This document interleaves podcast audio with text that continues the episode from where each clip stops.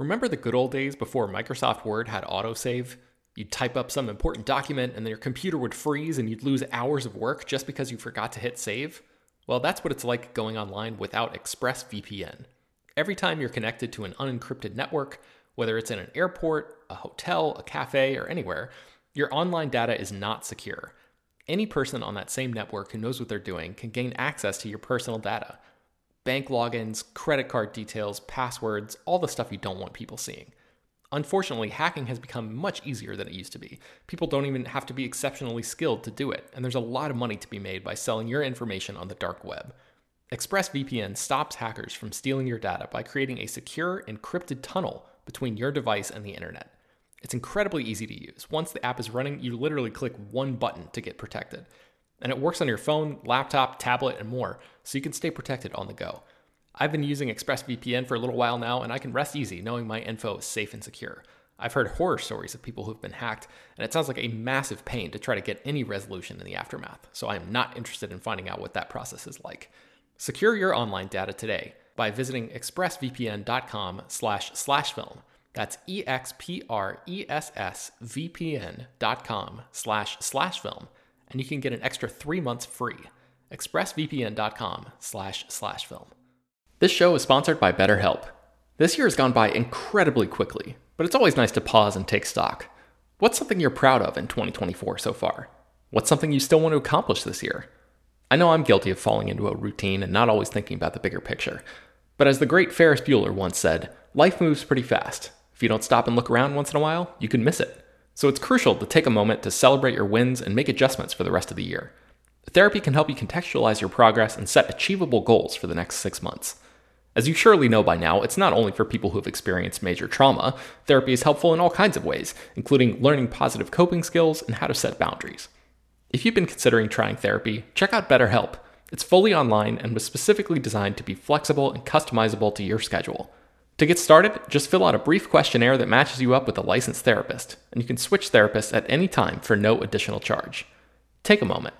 Visit betterhelp.com slash filmdaily today to get 10% off your first month. That's betterhelp, H-E-L-P dot com slash filmdaily.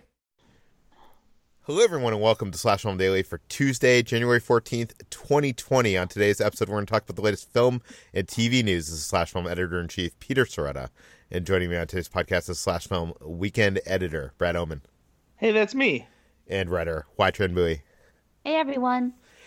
Okay, so news has kind of slowed down, but we have some some things to talk about here. Like yesterday, the trailer for the Spider-Man spinoff Morbius hit the web, and uh, you wrote this up for the site. What did you th- make out of this trailer? Well, it's peak 2003. I gotta say that. um, I can't say I was very impressed by this trailer. I well, I didn't really have much excitement going into Morbius in the first place because I think Sony's whole Spider-Man-less uh, Spider-Man cinematic universe is a little silly, despite the huge success of Venom. And um, Morbius seems to be very self-serious and gritty and dark and violent. And um, Jared Leto is never an actor who's really appealed to me in the first place either. But uh, yeah, it seems pretty just cut and dry. They like dusted off a trailer from 2003 and we're like, let's put it out now. And uh, so it doesn't look great, is what I'm saying. Yeah, but he's humming operatic music. That that that's good, right? yeah, it's evil. That means he's evil, right? That's what our, all villains do. Yeah, I don't know. This is so strange. Yeah, you're right. It look. I would even say earlier than that. I would say like late '90s. This like mm. reminds me of that generation. Uh, and I I want to say that no one's going to see this, but you know, I thought that of Venom, and that movie made so much money. But on the other hand, this movie, you know, people had posters of Venom and people love, you know, merchandise of Venom. Venom was a iconic character. Um, you know, at least like he looked cool. right? Morbius, like I don't think he has quite the following, so I'm wondering if they're gonna be able to trick people into seeing this film. Brad, what do you think? Yeah, I mean, this looks like uh, a music video from the early 2000s, and I was expecting like Hoobastank or Creed to show up at some point, playing their instruments while footage of the movie is cut in in between. It's just I I just I don't know who cares about this movie. I don't know who thinks this is a good idea. Um, I it, it feels like an underworld movie almost, and I just I just don't care. it does look like an underworld movie. Yeah, uh, got got that gray color palette. maybe they'll be able to convince people to see this because they'll try to trick people into thinking that this is part of the larger Marvel Cinematic Universe. So first of all, you have in association with Marvel, which to you, me, and HT rings as like you know this is not part of the Marvel Cinematic Universe, but uh, everyday person in Middle America, that's probably oh new Marvel movie, right? And then the trailer says from the people that brought you Spider Man, Homecoming, Spider Man Far From Home. Uh, what else? Venom. Yeah, I think that was the, the, the list of things. And then there's a kind of surprise at the end here, right? Like there is the appearance of Michael Keaton. What what do you make of this, Brad? Uh, well, you know, it's not really clear because they don't directly say that it's Michael Keaton as Adrian Toomes, aka the Vulture from Spider-Man. He does kind of speak in the same way. It's it's not Michael Keaton's regular voice. It's a little bit more more gruff and mildly menacing. Um, and he obviously knows who Morbius is because he says Michael Morbius got tired of doing the whole good guy thing, huh? And he's like, "What's up, Doc?"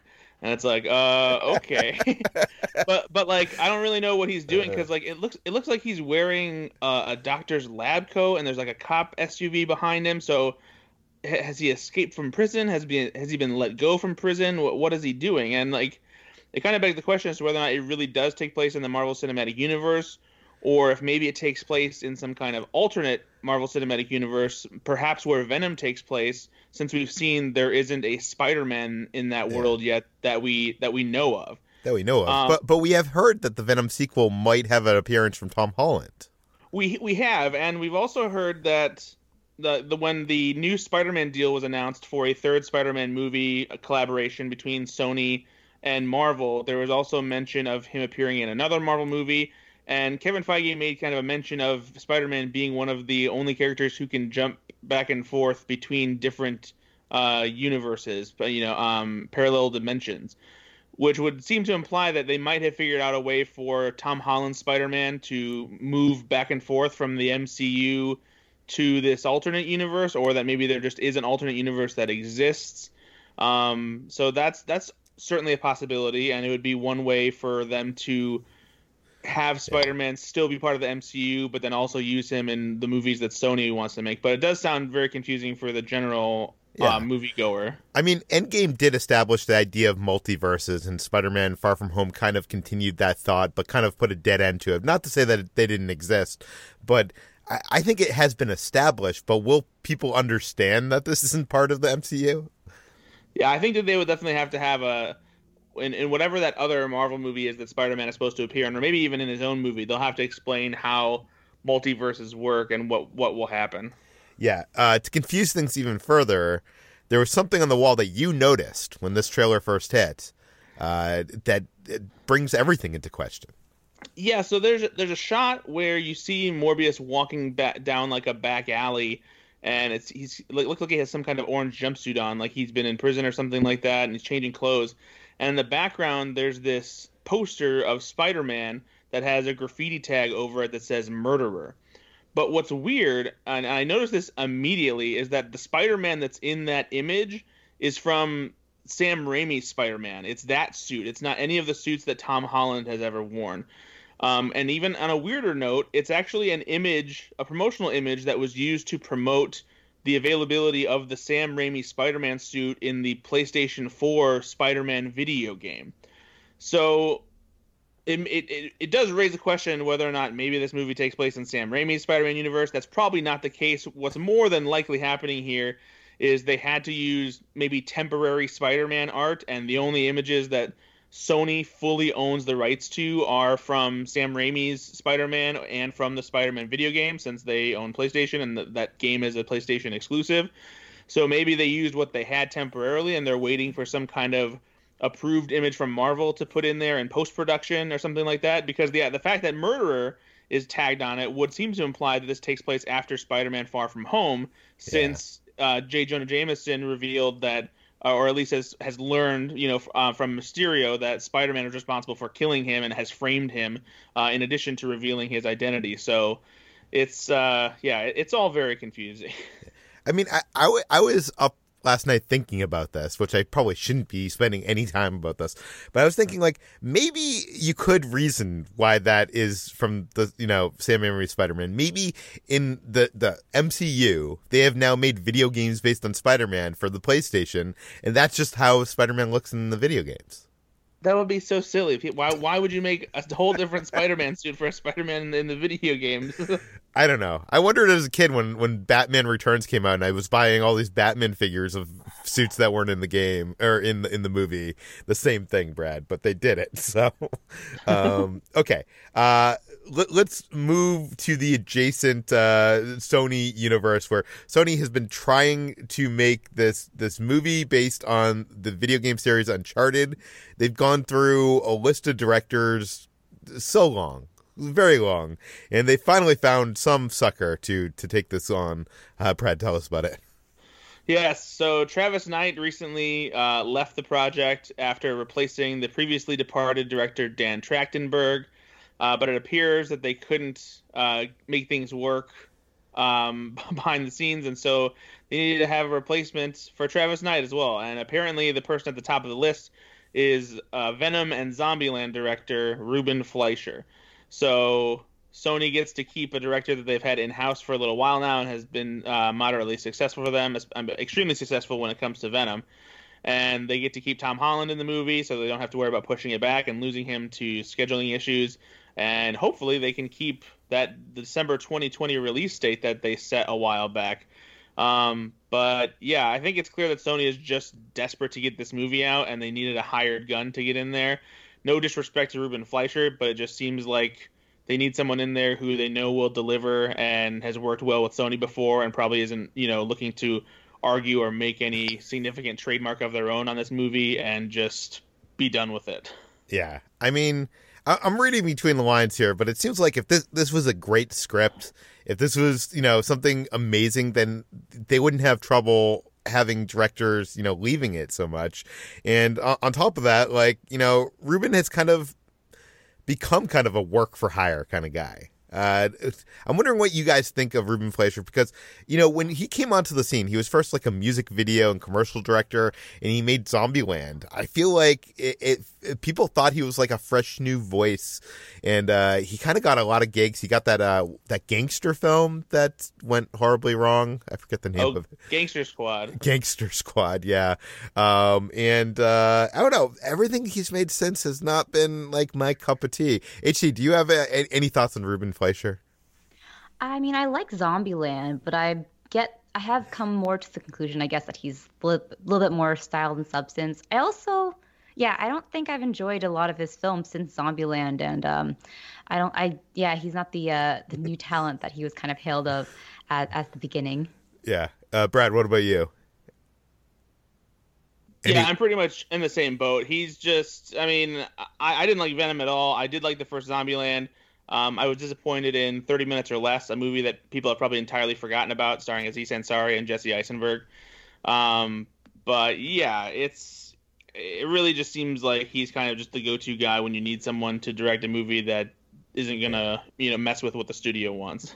Yeah, and I I seem to be the only person here that uh, kind of enjoyed Venom, and in for for the you know wrong reasons uh, and uh, I think most of those reasons I think I could attribute to Tom Hardy's performance and probably not the direction or you know anything else. I, it really just seems like some insane choices on Tom Hardy's part. So I don't know. I'm not excited for this. Uh, it's disappointing because you know this is a project that had you know the likes of like Dan Trachtenberg. People were saying that this could be the first great video game movie, and now it just looks looks like it's you know I don't know. I'm not even interested. But anyways, okay. Uh, I think last week on the podcast we were talking about this Parasite TV series coming from HBO. We are a little bit uh, cynical and pessimistic about this, and now we have learned some new details about this. HT, tell us about it. Yeah, last week when we reported about the HBO Parasite limited series, we knew that Bong Joon Ho was involved with Adam McKay uh, in making this project, but we now know more about Bong Joon Ho's involvement. Specifically, that he actually approached McKay uh, for this project, and he is uh, uh, involved in a much more, in much larger capacity than we um, anticipated.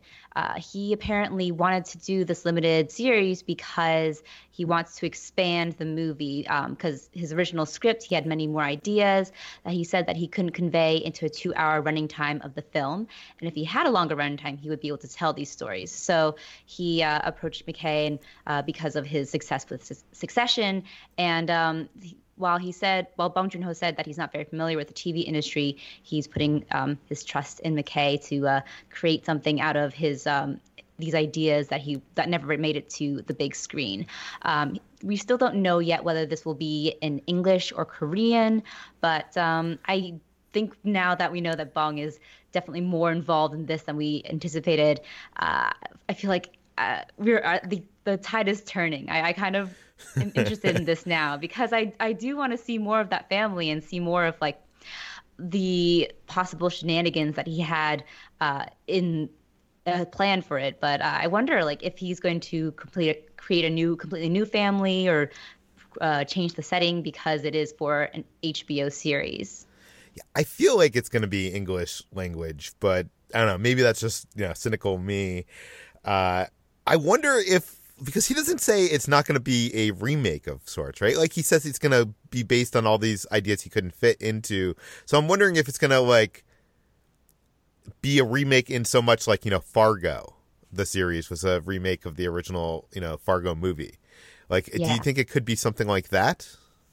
Yeah, I think if done successfully, we could get a new Fargo. Um, I mean, we've also seen Bong Joon Ho's previous film Snowpiercer made into a TV series, which is coming at some point. um, but there are ways of making a successful TV series adaptation from a film, like Fargo, for example. So um, I don't, I don't know still if Adam McKay is the exact right choice for this, but Bong Joon Ho seemed to be really impressed with Succession and uh, wants that sort of touch on it, that sort of satirical touch. So, uh, you, we'll see, we'll see. We'll and now, see. we're, yeah, we're we're interested now. Wait, Snowpiercer, the show hasn't come out yet. I, I just remember like them like people eating like these bars full of bugs and stuff at like Comic Con and other like other conventions. Like that seems like yeah. so long ago at this point, but maybe I, mean, I guess I saw isn't. like a preview of it at um at uh, New York Comic Con too, but TNT yeah, hasn't actually announced the premiere date yet. I don't think. That's yeah, crazy. it's still just a vague spring 2020 crazy. Okay, uh, let's talk about a comic creator I am very interested in. That is Brian K. Vaughan. He had a sci- fi comic series called Ex Machina, which is now becoming a movie. Brad, tell us about it. Uh, yes, so as we all know, Brian K. Vaughan is quite the respected comic book writer. He's worked at both Marvel and DC, uh, also dabbled with Image Comics and Dark Horse Comics. Uh, he did some TV writing on Lost and Marvel's Runaways. There's an adaptation of his uh, acclaimed graphic novel Y The Last Man in the works, um, and now his comic series uh, um, X is it, is, is it Machina or Machina? I'm always terrible at this. Machina. It's Machina. Yeah. Machina. Um, X Machinery, no, uh, is coming um, to to um, to movie theaters as a film adaptation. But to avoid confusion with the other movie of the same name, uh, it will be called The Great Machine. And uh, this comic was published from 2004 through 2010. Uh, and it follows a civil engineer named Mitch Hundred, the uh, who has the amazing ability to control machinery, um, and he becomes the fir- world's first superhero essentially. Uh, but he also eventually uh, becomes mayor after he retires from from crime fighting, and so there's it's this uh, long story basically of like that deals uh, with politics and kind of digs more into superheroes just beyond the action and saving the world. Um, and so they're uh, they're turning this into a movie. It's it currently only has writers attached to adapt it. Uh, Anna Waterhouse and Joe Shrapnel, who uh, recently wrote the Kristen Stewart movie Seberg, are attached to adapt it. Um, but interestingly enough, this movie has kind of been a passion project uh, for a certain executive for a while. It was in the works back in 2005 at New Line Cinema, and they were developing it even up through 2012. But eventually, because they didn't do anything with it, the rights reverted back to Brian K. Vaughan and the illustrator Tony Harris. But the guy Cale Boyter, who was at New Line Cinema at the time, now has uh, a job at Legendary Entertainment and so he was able to bring them back in, and that's where the the movie is set up now. Like, guys, this time I'm gonna get it made. I promise you. um, but uh, you know, I, I'm a big fan of Brian K. Vaughan. I have, I, I think I read the first issue of this, and it was just like not up my alley.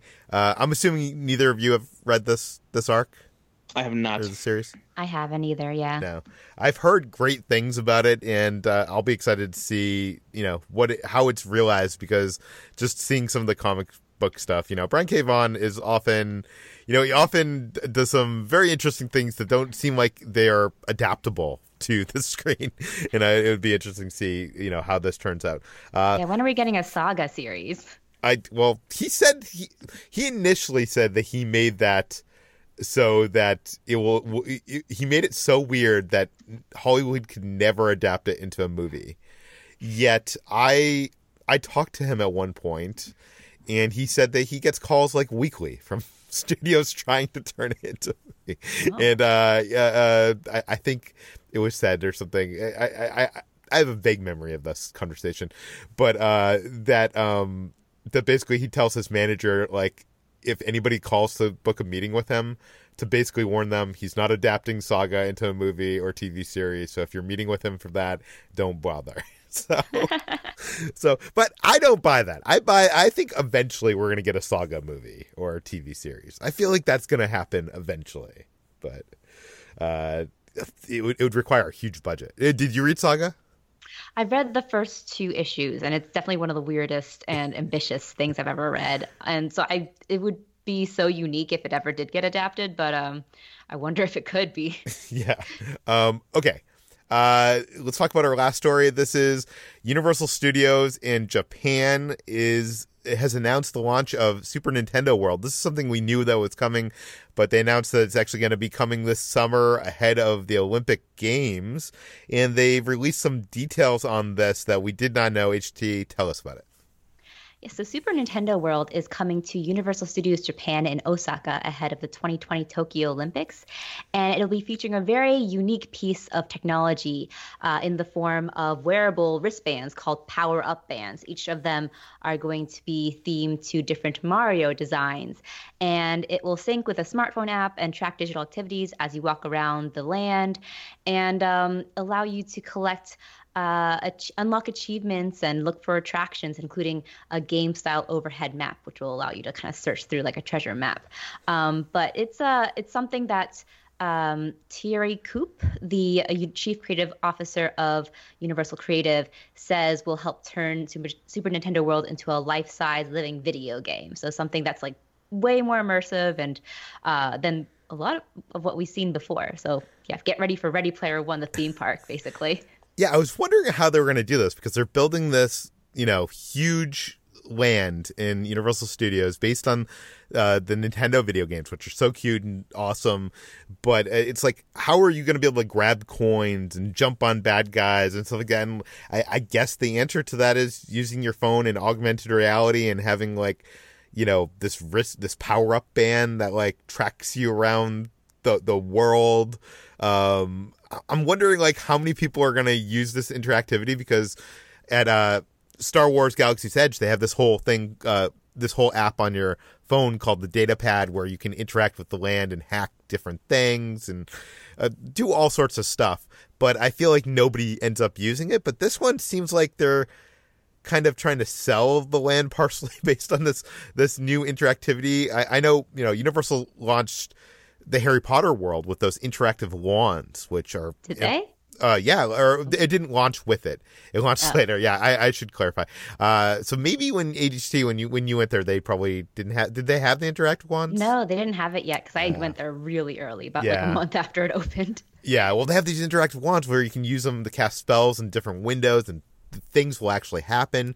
And I think like the for me, the appeal of that interactivity is like you're actually interacting with real stuff, and there's like real animatronics and things that happen because of that device that you have. And in Star Wars Galaxy's Edge, it's mostly just happening on your phone, and it's not that exciting. It's, although, like, you can hack into something and it'll make a noise or something like that. Uh, so I'm wondering if this is going to be more exciting than that? Like, are you going to be on the Mario Kart ride and like be able to use your phone to like, you know, throw a banana peel onto the the cart behind you and trip them up? Like that that, that might be interesting and fun. That would be cool. There, there aren't any details yet about how interactive it is. Uh, it seems like the um, main sort of attraction of it is the, the coins and then you can use the collect all those digital coins and compete with other park attendees for something um, but i'm not sure like how interactive it will be but it would be cool if you could do something like that See, I'm excited to go over there and try this, but I'm wondering, like, is it going to be available in English? Am I going to be like, or is it going to be all like me, me, not being able to understand any of the, you know, the script on the screen? Uh, Brad, does does any of this appeal to you? I know you are, you do like Nintendo. Yeah, I do. You know, um, and it, in theory, it sounds interesting. I, I will probably hold off and see how it works before I really uh, actually have any established interest in it. Yeah. Plus, I don't necessarily know when I'll be able to go visit this world anyway, yeah. so I'm not exactly. Well, it is also rush. coming to Florida and California and somewhere else, Singapore, something. Yeah, Singapore. But yeah. I got to get there first, so um, it's Singap- slash film trip to Singapore, Peter. yeah, they just they should just make like build build whack a mole style mechanics of Goombas into the the floor of the land, so that way if you see one, you can just go smash it and it disappears into the ground. That oh, that sounds like a lawsuit waiting to happen. uh, HT, are you at all excited? I know you're a big Pokemon person. Are you a big like Mario and Nintendo person? I mean, I played a lot of Mario and Nintendo co- growing up because I had a Nintendo 64. Um, but it was mostly like a party game. Played a lot of Mario Tennis for some reason. That was the game that we really loved as kids. Um, so I'm interested. I don't know if I would fly all the way to Japan just for this theme park. Um, but maybe if I find myself at a theme park and it's there, I would definitely check it out. Yeah. Are you are you going to go all the way to Japan for this with Ordinary Adventures, Peter? I I want to. Well, we already want to go to Japan anyways because we've never been to Tokyo Disney Sea, which is supposed to be the greatest theme park ever created. Um, but that's been a dream of Kitra and I's for many years now. We've I've I've never stepped foot in Japan yet. So Japan is great. I, I recommend it. I can send you my itinerary if you ever go. Yes, I hope to. Hope it maybe this year. Maybe maybe maybe after this opens because that'll give me another reason to go. But uh, I don't know. I, I I'm I'm just wondering like how many people are going to be using this like this interactive tech and like are like already in the real world when Pokemon Go was at its height of its popularity. Like Brad, I was I was around you like Comic Con when you were like when everybody was into Pokemon Go and there was like crowds of people going after the same Pokemon and stuff like that. Like I can't imagine being in a theme park where you know it's crowded and everybody's going after the thing same virtual things that are around the land. Like it seems like a that would be a mess to me. no, yeah, sounds quite sure. fun though yeah, uh, we'll have to see. It'll be interesting to see how how it does. Uh, I'm excited for it. Anyways, you can find more of all those stories on slashfilm.com. You can find more of this podcast, Slash Film Daily, on iTunes, Google, Overcast, Spotify, all the popular podcast apps. Please feel free to send us your feedback, questions, comments, concerns to us at peter at slashfilm.com. And please rate and review this podcast on iTunes. Tell your friends, spread the word, and we'll see you tomorrow.